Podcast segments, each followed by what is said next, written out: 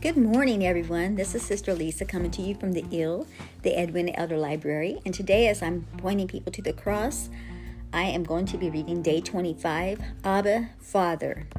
Those who seek the Lord lack no good thing. Psalms 34 and 10. This is the Anne of Green Gables devotional, a chapter by chapter companion for kindred spirits by Rachel Dodge. Anne took the dress and looked at it in reverent silence. That's a Christmas present for you, Anne said Matthew shyly. When Matthew observes Anne's with her friends, he takes careful note of her brighter face and bigger, starrier eyes and more delicate features, but he's puzzled to discover that there's something different about her appearance. Somehow she doesn't quite fit in. After two hours of hard reflection, he finally realizes what it is. Anne isn't dressed like the other girls. He thinks it won't cause any harm to let the child have one pretty dress, and decides to do something about it himself. Getting a dress for Anne is quite a gruesome experience for Matthew, but he's determined to do it. He immediately rules out Marilla. He decides to try the local store, but comes back with a garden rake, 20 pounds of brown sugar, and no dress. Finally, he asks Mrs. Lynde to sew it, for of no other woman in Avonlea would he dare to ask advice. Once it's settled, he goes around to looking so mysterious and grinning to himself for two weeks. Dear Marilla loves Anne so well. He actively thinks about what she might like or want, going beyond her immediate needs to the special little girl, oh, to the special little gifts that bless her with abundance and joy. He gives her a perfectly exquisite dress for Christmas, complete with dainty frills and shirrings, an elaborately pin-tucked waist, a little tiny ruffle of filmy lace at the neck, and beautiful puffed sleeves. And at the end of the chapter, he tells Marilla about something else he has noticed. Anne will need something more than Avonlea School by and by. Matthew's attentiveness to Anne's needs gives us a glimpse into the overwhelming father love God has for us as his children. He anticipates and meets our needs each day, working behind the scenes in ways we cannot imagine. He goes further than our immediate necessities and does far more abundantly than all that we ask or think. Ephesians 3 and 20. He loves to give good gifts to his children and provides us with tangible reminders of his presence, protection, and love. The Bible says, See what great love the Father has lavished on us, that we should be called the children of God, and that is what we are. 1 John 3 1. We can actually see and experience God's love at work in our lives. We see it in Christ, the image of God, through the way he lived his life. We see it in his sacrifice on the cross to purchase our salvation. God robed in flesh. He came to become the supreme sacrifice. Oh, hallelujah. And when we see it in our adoption, God sacrificed his life for us so that we could become the children of God. John 3:16. Every good and perfect gift is from above, coming down from the Father of the heavenly lights, who does not change like um, shifting shadows. James 1:17. You know, last night, if I act shortness of breath, I'm still short as of my breath. I don't know what my problem is. Maybe it's just because I just so excited about reading this book to you and spend a little couple moments with you this morning before my child care comes. But I've been up all night. I went to bed about five and got up at six thirty this morning. I went to bed last evening though. Yesterday evening I went to bed probably around seven or eight and slept about 10. So I had some sleep, but not a lot of sleep. But I've been in the craft room sewing last night, and uh, no, I didn't sew at all last night. I was using a hot glue gun and scissors and uh, working on some uh, paper roses, paper roses that I had sewed. I actually had sewed some paper roses, meaning I um, sewed strips of um, catalog pages I, I took a um, Victoria Trading Catalog. I don't know if you know what that is or not, but these um, catalogs of beautiful Victorian type of gifts that you can buy.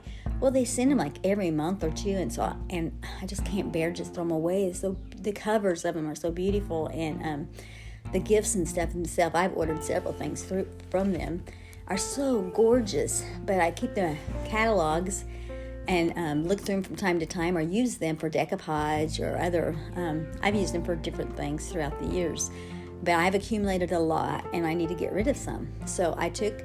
So I took one catalog and I tore out all the pages, and then I tore the pages again, And I was gluing them, but I used a lot of glue. So then I decided that I would try sewing the edges together on the sewing machine. And so I did. And then what you do is you take decorative scissors and cut not through the sewing part, but um, through most of it. And then you you roll it up and you make paper flowers, paper roses or whatever, whatever kind of flower they are. They don't really look like any kind of flower to me, but they're pretty. It's just something pretty. So I was working on that last night and then using a hot glue gun to glue it into shape.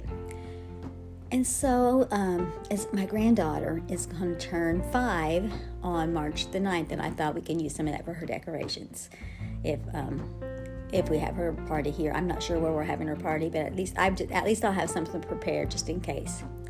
So I was working on that, but the whole time I'm asking God, I'm saying, God, help me, Lord, not just be wasting time. I said, I know this is trash already, but let me turn this trash into treasure let me make something that we can use. And then, you know, after we use it, if we want to, we can throw it away, but at least to be something for her party.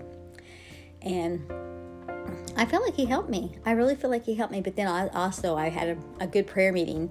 Um, also, as well, praying for my family and friends because God is up all night. He really is our Abba Father. He does care about our needs and He does give us good gifts. And I think He puts in our heart to want us to do have good gifts and uh, make decorations and, and prepare for our um, children and our grandchildren. I really believe that. Well, here's a personal application. In chapter 11, Anne whispers, I prayed for a dress with puff sleeves, but I didn't much expect it on that account. I didn't suppose God would have time to bother about a little orphan girl's dress. Have you ever supposed something similar about your Father in heaven? Here's the truth He does have time, He does bother over you, and He does care about the little details of your life. Romans 8 and 15 says this You have not received a spirit that makes you fearful slaves. Instead, you have received God's Spirit when He adopted you as His own children. Now we call Him Abba Father. As God's own child, you have nothing to fear. You can go to Him with any problem or request. He is your good and loving Father who knows what you need before you ask. Matthew 6 and 8. Our prayer for today Abba Father, Thank you for caring for me and for noticing my needs. You always go above and beyond all I could ask or think. Open my eyes to the tangible reminders of your love all around me. I ask now for your provision in this area of my life. Oh, I thank you, God, and thank you for your protection too. Last night, as I was up sewing, I heard cars racing by, and I heard stuff that I don't normally hear because I'm usually in bed. But you know, Lord, you kept your hand upon us. I mean, those people was probably not doing any harm, but you know, um, sometimes there, some places. I know if we heard the news all around the world, some places last night, things didn't go, bode so well for some people. There's accidents. I'm sure there was, um, you know, uh, horrible things going on because um, thieves break in and steal mostly at night. Not only at night, but mostly at night. A lot of things go on. But no, God's pit is protecting angels around us. He has provided for us, He has protected us. And we praise Him for that. In Jesus' name, I'm still praying, and I, Amen. In Jesus' name, Amen. Thank you for protection. Um, this Abba reminds me of um, a song. I was playing my um, Tennessee music box, which is a dulcimer, one day, and um, as I was playing it, I decided to write out the the notes, the notes for it, so I could share it with my with my friends, or I could teach it to other students or something, if if anybody wanted to learn the dulcimer. But as, as I'm, I'm writing it out, the song is "Into my heart, come into my heart, come into my Lord, come into my heart, Lord Jesus, come in today, come in to stay, come into my Lord, heart, Lord Jesus." Can't talk, goodness. But anyway, as I'm writing that out, it was in the key of D and in it there was A, B, B, A. Actually, it was, yeah, the notes A, B, B, A, Abba. And I don't remember where it's at because I don't have that paper with me right now. I mean, I don't remember, I'd have to go pick it out to find. But I thought that was really neat because come into my heart, Lord Jesus. Come into my heart, Abba. He is Abba. He is our faithful Father. So I wanted to share that.